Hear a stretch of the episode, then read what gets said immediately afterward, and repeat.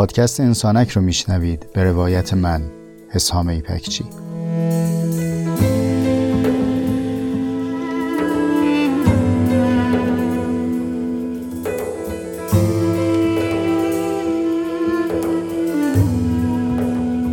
پادکست انسانک مجموعی از جستارهای صوتی است که توی اون تجربیات زیسته و روزمرگی هامون رو با عمقی کمی بیش از معمول روایت می‌کنم.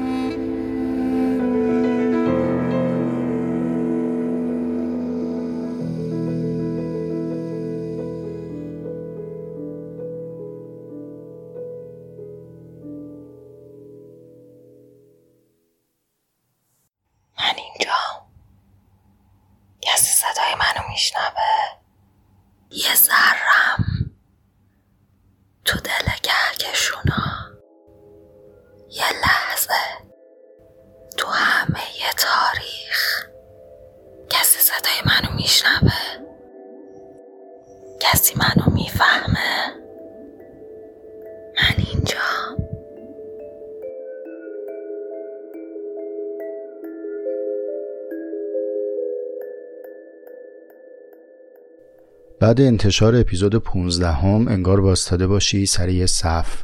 داد زده باشی که کی تنهاست. هزاران دست رفت بالا. من من من.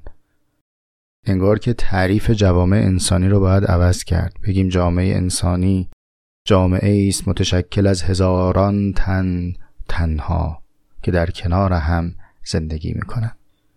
اینجا صحبت از یک سطحی از تنهایی است که با ارتباط دیگری نمیشه ترمیمش کرد. اگر یادتون باشه تو اپیزود 15 هم گفتم گفتم اروین یالوم سه سطح از تنهایی رو تو کتاب روان درمانی اگزیستانسیال میگه. سطح اول تنهایی حاصل از فقدان رابطه صمیمانه با دیگرانه یعنی بین فردی. سطح دوم از نادیده انگاشتن خود یا سرکوب من درونی است یعنی تنهایی درونی یا درون فردی اما سطح سومی از تنهایی رخدادی است بین من و هستی. کلمه ای که خانم دکتر سپیده حبیب مترجم این کتاب انتخاب کرده میگه گویی مقا کیمیان من و دنیای اطراف. مقا یعنی دره یعنی گودال بزرگ. انگار یک شیار عمیقی بین من و دنیای اطرافم وجود داره و این تنهایی میشه تنهایی وجودی.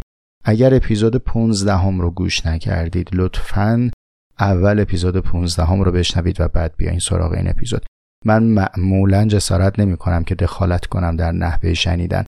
اما اپیزود 16 هم محتوای سقیلی داره که لازمه و ترجیح داره در اپیزود 15 هم خودتون رو گرم کنید و وارد شید. وقتی با این سطح از تنهایی روبرو شدیم یه بار با بچه های انسانک گپ می زدم گفتم بیاین یه کاری بکنیم.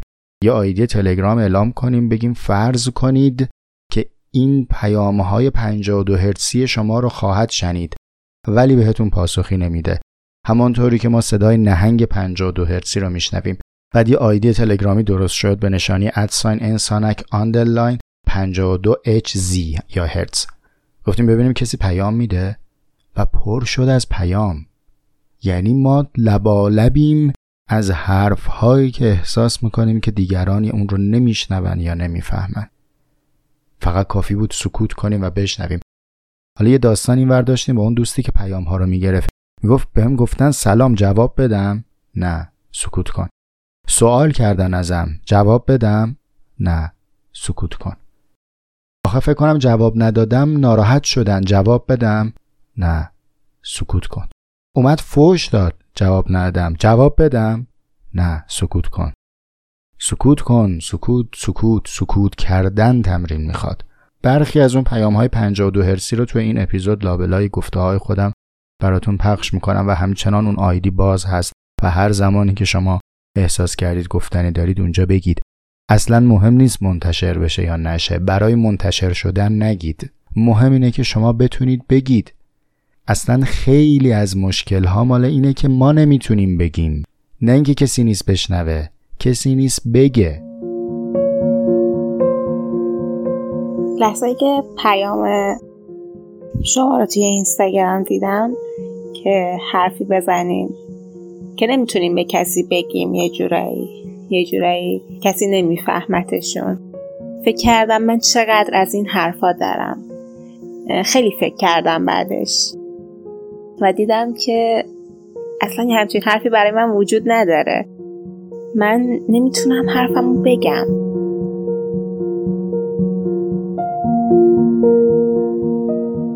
بعد از شنیدن پادکست 52 هرتز اپیزود 15 هم حرفایی که به دلم اومد اولین حرفی که این بود که معذرت می‌خوام.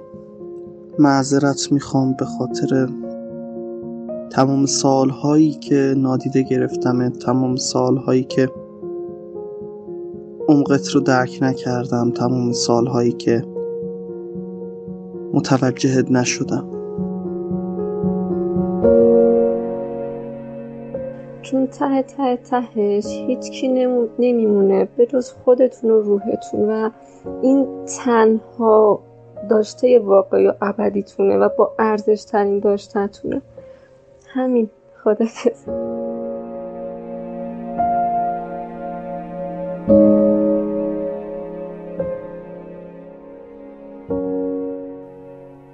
تو انسانک موضع صحبت از زبان یک درمانگر، یک استاد، یک راه بلد و یک رسیده نیست. من اصلا مدعی این جایگاه ها نیستم که اگر ادعا کنم هم دروغه. انسانک به روایت یک دردمنده یک مبتلا به مسئله است. من دارم مسئله هام رو میگم. در مسیر جستجوگری برای جواب هر از گاهی چیزهایی هم که پیدا کردم با شما تقسیم می‌کنم. موضوع تجربه زیسته است. داریم زندگی تعریف می‌کنیم برای هم. نه اینکه یک نفر نشسته باشه بر مسند سخنرانی بخواد با شما حرف بزنه. کتاب روان درمانی اگزیستانسیال رو من از سال 1391 در دست دارم. تعمدن این سال رو براتون میگم چون مؤثره در قصه ای که می‌خوام براتون تعریف کنم. زمستون 1387 که به سر رسید وقتی نشستم سر سفره هفسین زدم رو شونه های خودم گفتم حسام دمت گرم. عجب راهی طی شد. از شما چه پنهون روزای سخت گذشته بود جوون 27 ساله ای که به دستش به دهنش می‌رسه کاروبارم بد نیست. چند ماه قبلش پایان رو دفاع کرده بودم چه دفاعی. خیلی روزای خوبی بود. پنج هفته بعد از اون ساعت تحویل هم قراره که علی به دنیا بیاد که علی هفتم اردیبهشت 88 به دنیا اومد. با چنین حال خوب و سرمستی وارد سال 88 شدم. و عجب 88 عجب 88 من مدعی نیستم که در سال 88 برای من مقدمات تغییر ایجاد شد. منو خیرکش بردن به سمت تغییر کردن و جهان دیگری رو تجربه کردن. و انگار جاده شروع شد که حوادث پشت سر هم رخ می‌داد. و وقتی دیگه رسیده بود به ابتدای دهه 90 همه چیز غیر از اون چیزی بود که من در پایان سال 87 تصور می‌کردم. انگار که دستم خورده به screen saver کامپیوتر کلا نما عوض شده. هیچ چی اونی نیست که من فکر می‌کردم. چقدر این زندگی هولناکه و چقدر زیستن ترسناکه که تو در آستانه رسیدن درست مثل خواب ها میمونه. وقتی دستتو می‌گیری که در رو باز بکنی و وارد بهشتی بشی که تصورش رو می‌کردی نگاه می‌کنی می‌بینی شعله از پشت در و همه چیز عوض میشه. این حال برام علائم جدی بالینی داشت. خیلی خوب تو ذهنم حک شده اون لحظات که از شدت بدحالی حرکت کردن برام سخت بود و انگار رعشه ای داشتم. مادرم دستم رو گرفته بود و یه دست دیگه رو دایم گرفته بود. تو شهرک اکباتان تهران میبردنم درمونگاه که اونجا نمی‌دونم سرومی چیزی بهم بزنه. و این صدا رو شنیدم که یه خانم مسنی که تو انتصالون انتظار نشسته بود بغل دستیش گفت این احتیاط چیکار کرده با جوونا؟ و من جان نداشتم که بهش بگم من معتاد نیستم من درد دارم من مسئله دارم. تو همون ایام و همون روزها باز این صحنه دیگریه که به خاطرم هست اومدم و تو اتاق مطالعه واسدم روبروی کتاب خونم. من بیشتر از اون که کتاب خونده باشم کتاب خریدم. کلا موضوع کتاب خریدن یه لذتی جز کتاب خوندن داره. روبروی کتابان واسطه بودم و این جمله رو بارها با صدای بلند بهشون می‌گفتم که چرا حال منو خوب نمی کنید چرا آرومم نمی کنید من پای شماها عمر گذاشتم. جون کندم من درس خوندم خوب درس خوندم. چرا اثر نمی کنید برای خیلی از دوستها و دوروبریان مثال زدم و شاید بعضی از من شنیدن اینو. گفتم من حال چتر بازی رو داشتم که از هواپیما پریدم جک چتر رو کشیدم ولی چتر باز نشد. تو فکر کن تمام مدت پرواز من این بار چتر رو به دوش کشیدم برای لحظه پریدن. و حالا که پریدم جک می‌کشم انگار نه انگار. و من دارم مثل سنگ میام پایین. و این کتابا کار نمی‌کنن. اینجا بود که احساس کردم من یه مسئله دارم. من با برم دنبال مسئلم. قصه این آوارگی رو براتون بخوام تعریف بکنم خود چند پادکسته. این که دیگه سر کار نمی‌تونستم برم هیچ حرفی رو نمی‌تونستم بشنوم و به آدم ها می‌گفتم هر کی حرف می‌زد که میدم این حرف اون حرفی نیست که من الان لازمش دارم می‌گفتم این مسئله نیست آخه دردم نیست. اینا رو نمیگم که فقط در برابر شما برون ریزی کرده باشم که اگرچه اینم هست در قصدم. دارم میگم که اگر تو هم حالی داری شبیه اون حالها بدونی که باید مسئلت رو خودت حل بکنی. اتفاق بیرونی قهرمان بیرونی در کار نیست. گول این شامورتی بازی که ما باهاش درس خوندیم رو نخورید ما تا عالی ترین مسند تحصیل عالی می‌تونیم پیش بریم. فقط با انتخاب یک پاسخ از بین چهار پاسخ. ما تربیت نشدیم برای پیدا کردن پاسخ. از جهان بدون پاسخ این مهارت سختیه و این باریه که ما باید بکشیم به دوشمون سیزده سوال من از نهنگ درون خودم یک حالت چطوره؟ دو به نظر جای لونه می‌کنی یا اصلا لونت کجاست؟ سه اگه که فردا بیدارشی ببینی همه چی یه خواب شبانه بوده چه حسی به دست میده؟ چهار ابرهای دریا پنج بین اینکه مالکیت یه ستاره رو بهت بدن یا اینکه بری لبه یک کرمچاله و همه جهان رو ببینی کدوم انتخاب می‌کنی؟ 6 فرض کن لونت رو به دست آورده چیزی هست که بخوای به جز خودت داخل لونه ببری. هفت. گل. دردش میاد. هشت. کنت یا دانهید نه. اگر رنگ بودی چه رنگی بودی؟ ده. آدم از نظر تو توی یک کلمه. یازده. اگه که روز میادی باشه سوالت از حقیقت کل چیه؟ دوازده. حسی که موقع تولد داشتی و برام توصیف کن. سیزده. اگه یه کنترل بهت بدن بگن که می‌تونی با این همه چی رو عدم کنی. این کارو می‌کنی؟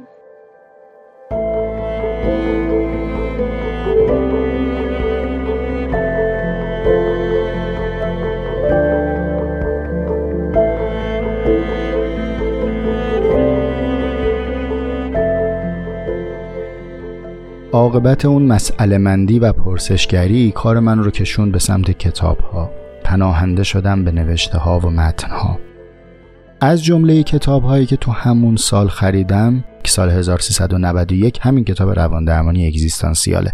همه اینا رو دارم میگم براتون که بگم این کتاب در چه ظرف زمانی و در چه ظرف حالی مطالعه شده. پیشنهادم به شما هم همینه. من خودم هم این کار رو انجام میدم.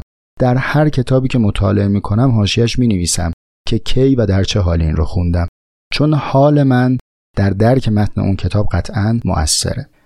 وقتی کتاب رو شروع کردم خوندن سرآغاز کتاب که آغاز شد انگار یه کسی پیدا کردم که حرفهایی که من چشیدم اما بلد نیستم بگم رو او هم بلد بگه هم از هم باز کرده از کلاف سردرگمی در آمدم می‌تونم بخونم و بفهمم. بارها در طول این سالها برگشتم و از نو خوندم.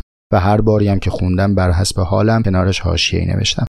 اما یه اتفاقی افتاد. اگرچه این کتاب در طرح مسئله و شفاف شدن مسئله خیلی به دادم رسید اما در حل مسئله دستی ازم نگرفت. به همین خاطره که آنچنان که خواهید شنید در اپیزود 16 هم می‌خوام پرسشگرانه این کتاب رو با شما مرور کنم.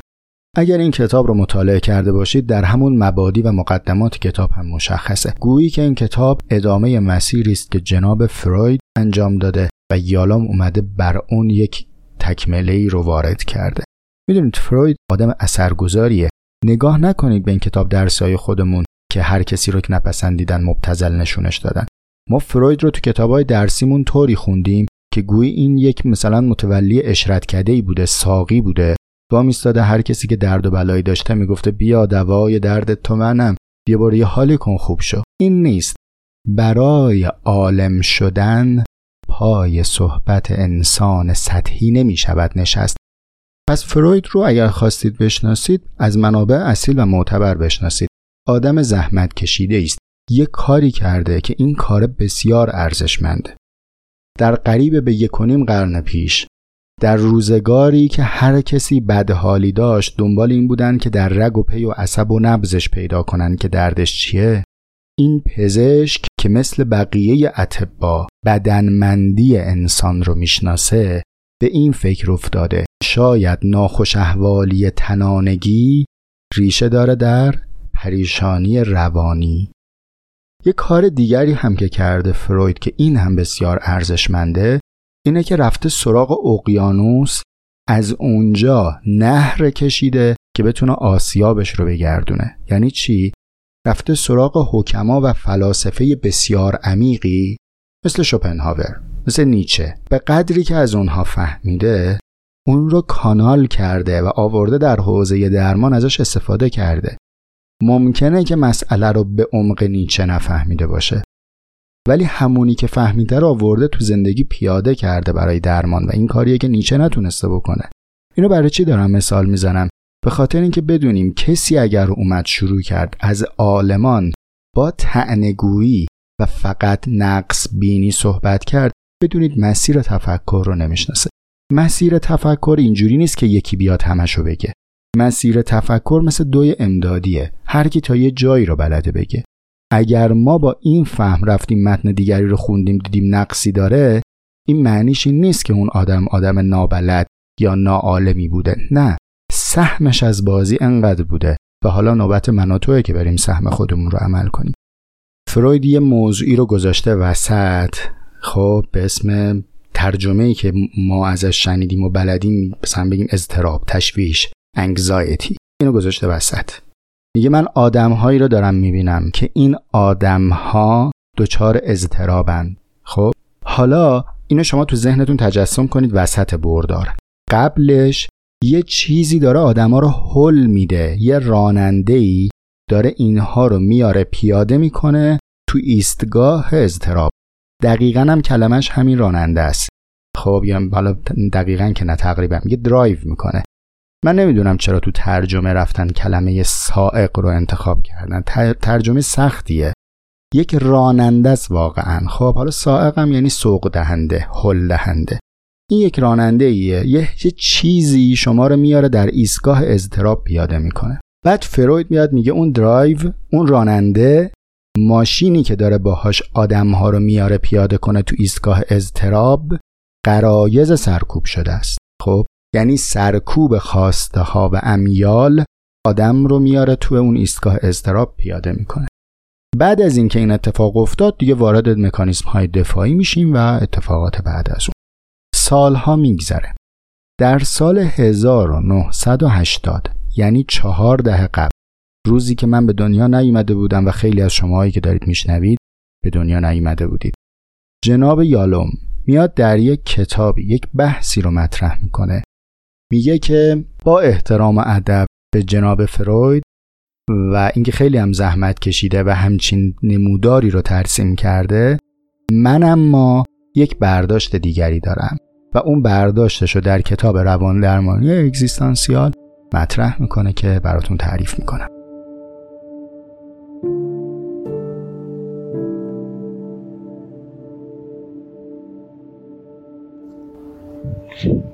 بازیمون داد رسما. به شخصیتم توهین کرد. به شخصیت اون توهین کرد. دخالت کرد تو همه چی. همه چیز رو برعکس جلوه داد. هیچ وقتم نگفت چرا. از جواب دادن همیشه تفره رفت. بعدم که اون چیزی که تو ذهنش بود اتفاق افتاد خودشو کشید کنار و همه نقش خودشو کتمان کرد.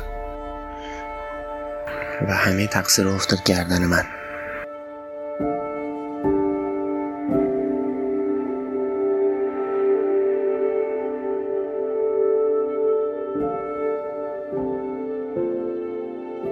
اما یالوم چی کار می‌کنه؟ کار یالوم هم بسیار بزرگ و ارزشمنده اگرچه که مبتکر این فضا نیست. ولی لاعقل تو منابعی که من رفتم جست و خیز کردم کسی به اندازه یالوم در این حوزه مطلب رو مبسوط و به زبان روان درمانگرها نگفته. فقط قبل از اینکه کارشو بگم ببینید دقت کنید. اینی که دارم تعریف می‌کنم براتون ماحصل عقل چهل سال پیش اروین یالومه. قاعدتا یالوم به عنوان یک متفکر امروز بیش از اون بلده. الان موضوع شخص نیست. این کتاب بر اساس دانش چهل سال قبل یالوم داره تصویری از تفکر این مرد بزرگ نشون میده که اومده نمودار فروید رو تصحیح کرده. یعنی چیکار کرده؟ یادتون بیاد اون نموداره یه داننده وجود داره که با قرائز سرکوب شده آدما رو سوار می‌کنه میاره توی ایستگاه اضطراب پیاده می‌کنه. خب؟ یالو ماشین رو عوض کرده. اومده گفته اون درایوی که داره اتفاق میفته اساسا اون سائقه هایی نیست که تو میگی.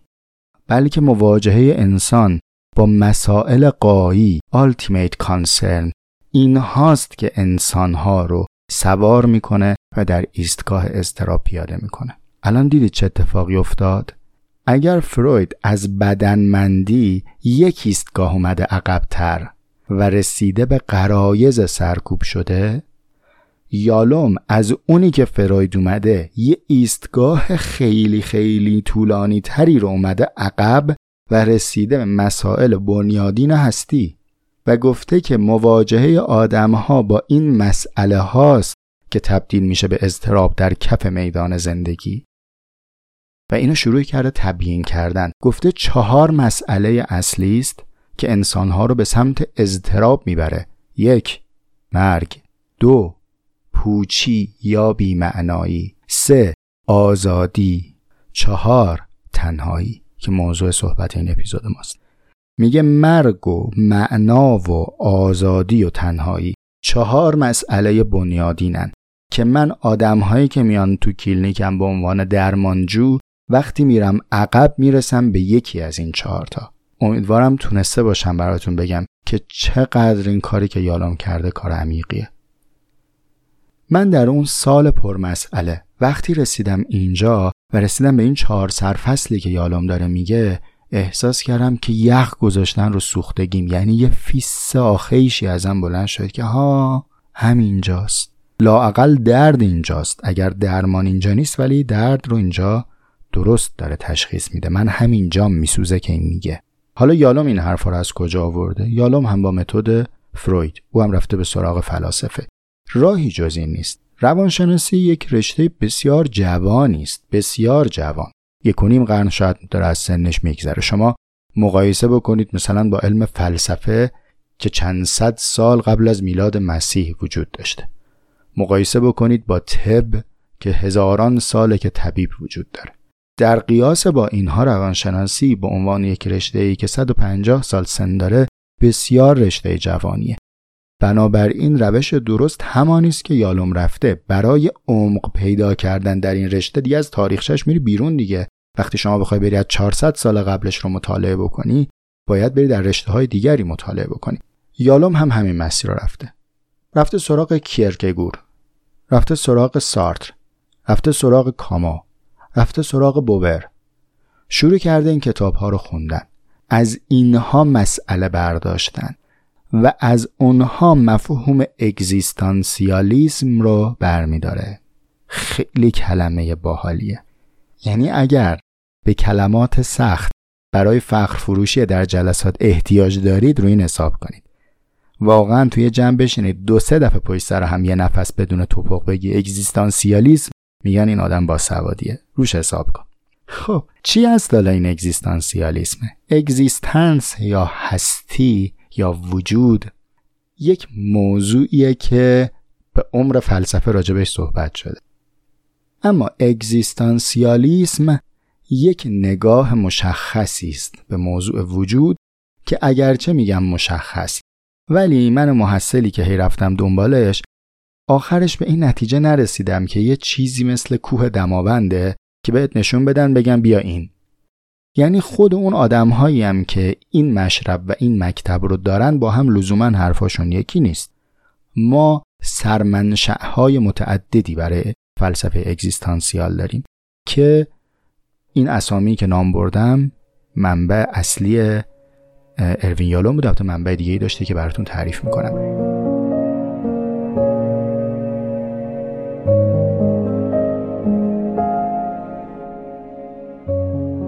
آدم برای تنهایی نمی‌تونه جز کلمه تنهایی هیچ توضیحی بده.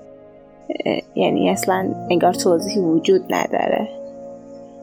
حتی خودمون نمی‌تونیم شنونده خودمون باشیم گاهی اوقات. این یه خورده دردناکه ولی خب وجود داره.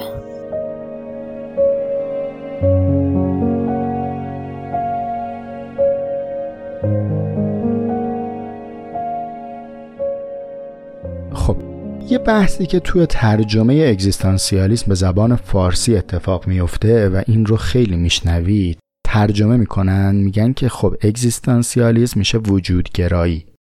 یعنی اصالت دادن به وجود. ا آها اصالت وجود. آقا اگزیستانسیالیسم یعنی اصالت وجود. اصالت وجود رو قبلا کجا شنیدیم؟ ها ملا صدرا. بابا ملا صدرا هم که همینو گفته دیگه. خب الان ملا صدرا سارت یه حرف زدن. ملا صدرا به عنوان یک مثلا عالم به هر ترتیب متافیزیسیانه. این یه وجودی رو دیده سارتر هم یه وجودی رو دیده. ما که نمی‌تونیم بیایم بگیم اونم همینه که. دیدید شما میری توی کشوری یه میوهی که تو مملکت خودمون خوردیم همون اسمو بهتون میگن دیگه ها این خوبه. بعد اون میوه که برات میارن می‌بینی رنگ و شکل و مزهش اصلا فرق داره. ولی اسمش همونیه که تو خوردی.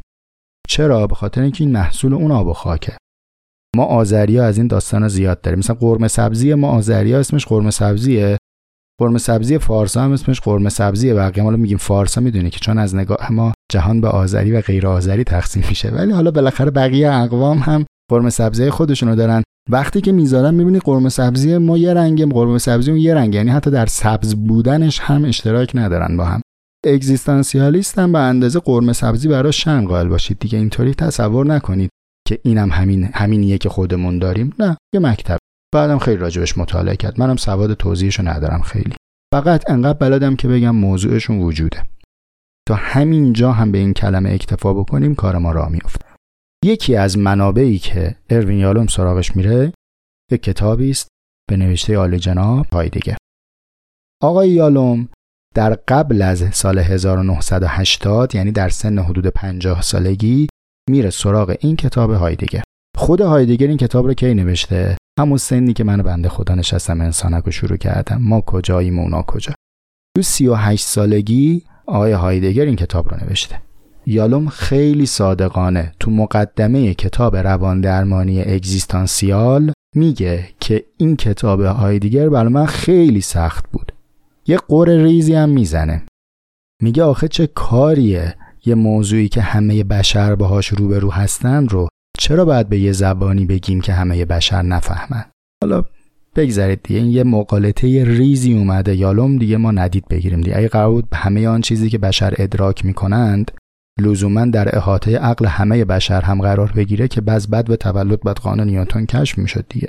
واقعیتش اینه که نه تنها یالوم که بالاخره یک پزشک بوده. فلاسفه هم رفتن اینو بخونن نفهمیدن. از بس که عمیق دیده. به همین جهته که یالوم بیشتر رفته سراغ فلسفه نویس هایی که زبان داستانگویی دارن. قصه گوی خوبی هستن. ولی اینکه حالا این قصه ها قصه های فلسفی است مثل کاما و مثل سارتر. خودش هم که بعدها شروع کرده نظراتش رو تبیین کردن اومده قصه هاشو گفته. چون خودش هم این زبان رو بهتر میفهمیده. بعد یه اعتراف خیلی جالبی هم می‌کنه. میگه ببین من مثل سارقیم که زدم به میدون جواهر رو برداشتم در رفتم. ولی فکر کنم پایه جواهر جا مونده.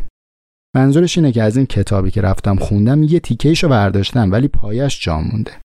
صادقانه اینه که راست میگه یالوم. فقط مثالش رو میشه یه ذرم عوض کرد. راستش اینه که آی دکتر شما جواهر رو بر نداشتی. شما اتاق رو برداشتی.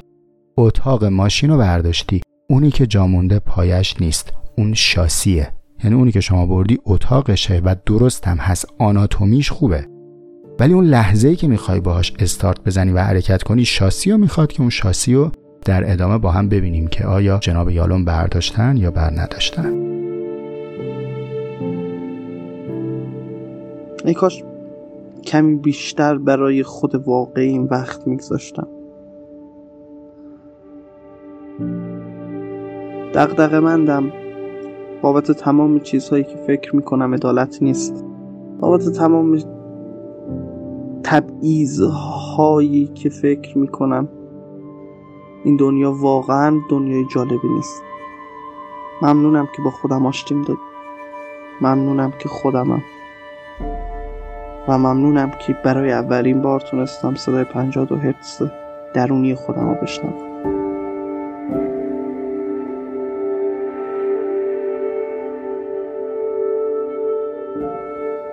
خب امیدوارم تا اینجا خسته نشده باشید. می‌خوام توی این قسمت از اپیزود جنبندی بکنم صحبتم رو. قبل از اینکه به جنبندی برسم خیلی تشکر می‌کنم از اینکه فعالانه میشنوید. پیام می‌دید سوال می‌کنید کامنت می‌دید راهنمایی می‌کنید. خیلی خیلی متشکرم.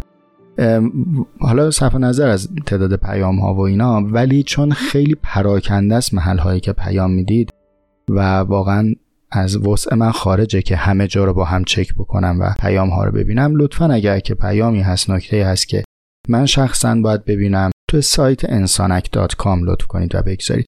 این تا به اینجا نقطه سر خط بیایم سراغ جنبندی مطلبمون.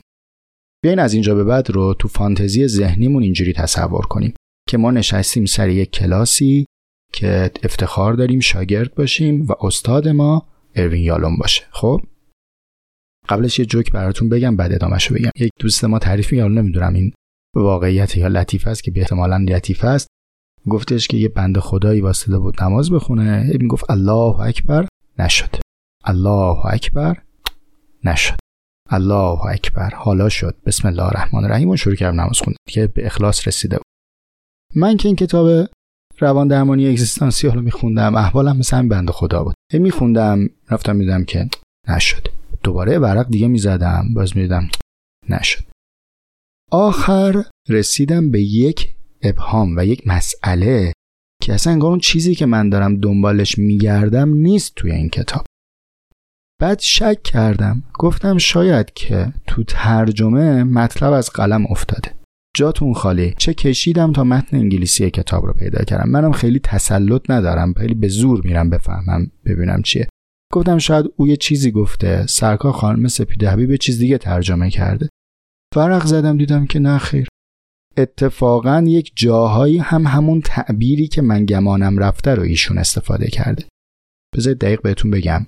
تو صفحه 17 متن اصلی که میشه مقدمه کتاب. همینجوری حالا داره راجع به اگزیستانسیالیست روان درمانی وجودی روان درمانی اگزیستانسیال صحبت می‌کنه. میاد پایین یه دفعه می‌رسه به یک عنوانی که خودش در متن اصلی این عنوان رو استفاده می‌کنه. میگه هیومنیستیک انسانگرایی. اینجا که رسیدیم من احساس کردم که حالا شد. یعنی دیگه از الان به بعد می‌تونم پرسشگر باشم نسبت به استاد. خب حالا برگردیم سر کلاسی که استاد ما آقای یالون پایتخت است. استاد اجازه؟ یک سوال. شما کتابی رو مرقوم فرمودید. تحت عنوان رواندرمانی وجودی. خب؟ کتاب شما چند صد صفحه است. من هرچه میگردم یک صفحه در مورد خود مفهوم وجود در کتاب شما مطلب نمی‌بینم استاد. شما چطور رواندرمانی وجودی رو تقریر کردید؟ اما در مورد وجود چیزی نفرمودید. چجوری میشه از سوالهای وجودی بحث به میان آورد؟ اما موضع خودمون رو با وجود مشخص نکرده باشیم. استاد شما تو تعریف تنهایی وجودی میفرمایید تنهایی وجودی مقاک و دره است بین انسان و هستی. ممکنه بفرمایید که انسان به عنوان یک هستنده چطور می‌تونه با هست فاصله داشته باشه. استاد اجازه انسان که وجود نیست انسان موجوده انسان مفعول وجوده انسان که هستی نیست انسان یک هستنده است در میان این همه هستی. وقتی شما در خصوص بقیه هستنده ها و ارتباطشون با هستی هیچی نفرمودین خب وقتی که می‌رسید به موضوع تنهایی قاعدتا میفرمایید که بین انسان و هستی دره عمیق است. سوال استاد دره در هستی هست یا دره در شناخت شما هست؟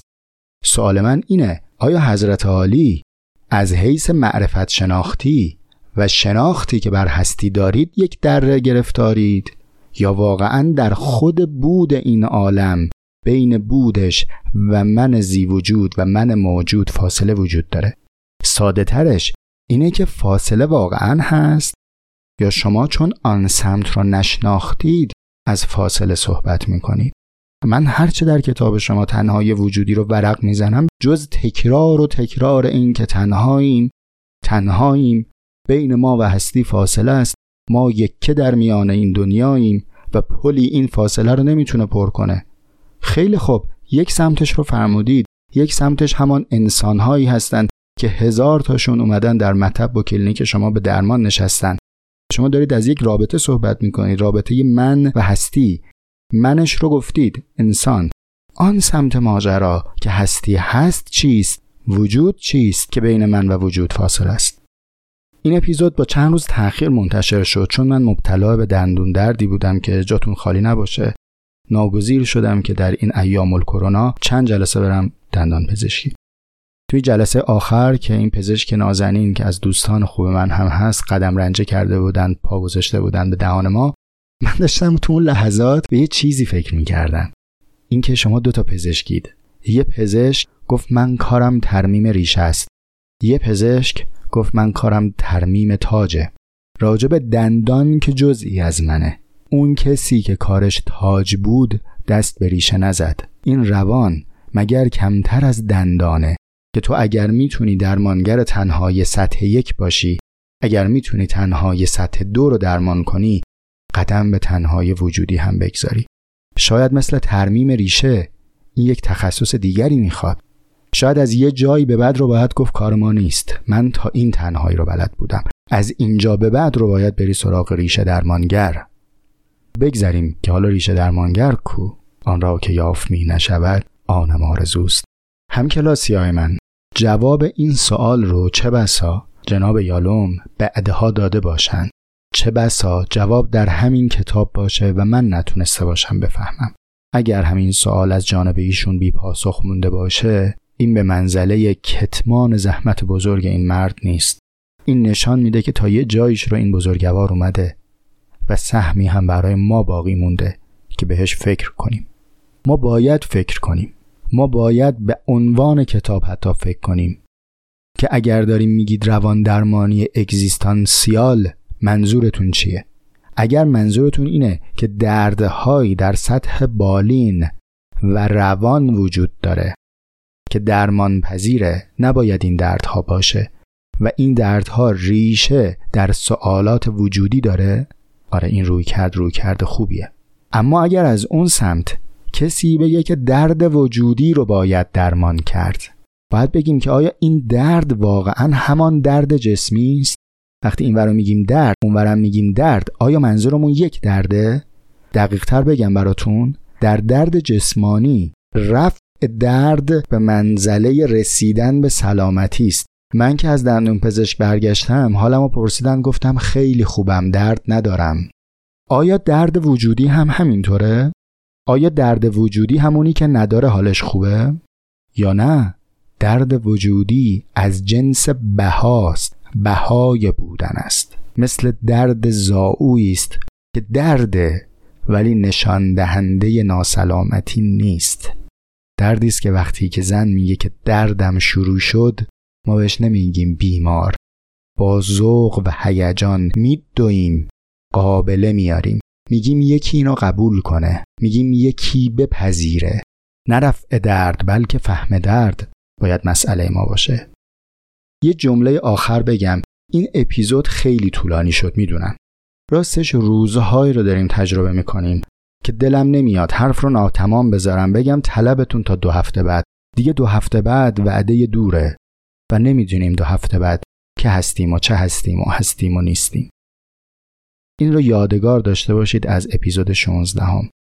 رفیق من دوست من خانم. آقا ما در جهانیم. ما جهانیم. مقا که میان انسان و جهان بیمعناست. جهان اسم مکان جهیدن است. دنیا شاخه پریدن است. پریدن اضطراب داره چون مستلزم بریدنه. بریدن از شاخه امن اکنون. پس تنهایی و اضطرابی که ما در پرواز در جهان تجربه می کنیم تنهایی معرفتی است تنهایی از ناآگاهی است تنهایی از جنس وحشت در اتاق تاریک. وحشت در اتاق تاریک یک درمان ساده داره. چراغ رو روشن کن. چراغ رو روشن کن. از روزی که یادم شبه حالم همیشه تبه ای کاش یه روز روز شه همیشه یه چیزی کمه. این دلیل خندم. ای کاش یه روز روز شه بارون که می‌زنه تعداد آدم کمه. پس عاشق و کوشم. عرضو می‌کنن همه. کاشکی بارون بزنه. پس چرا بارونی میپوشم یکی آرزوشینه اون که رفته برگرده. وقتی کنارت بود دیدیش. نه نه نه نه نه. یکی آرزوشینه اون که خواب بیدار شه. تا که بیدار بود دیدیش. نه نه نه نه نه. فرصت زندگی کمه. بیا زندگی کنی. این زندگی همش غمه بیا زندگی کنی. حرفامو باورت بشه. عاشقی سرت بشه. حرف آخرت بشه. بیا زندگی کنی. همه آرزو مینه تو کنار من باشی. نه نمی‌خوام تنهایی. نه نه نه نه نه. همه دنیامو میدم. تا تو همه دنیا بشی این بار نمیبازم. نه نه نه نه نه. دنیا یه دمه تو نباشی غمه. دنیا قفسه تو که باشی بسه. دنیا یه دمه تو نباشی غمه. دنیا قفسه تو که باشی بسه.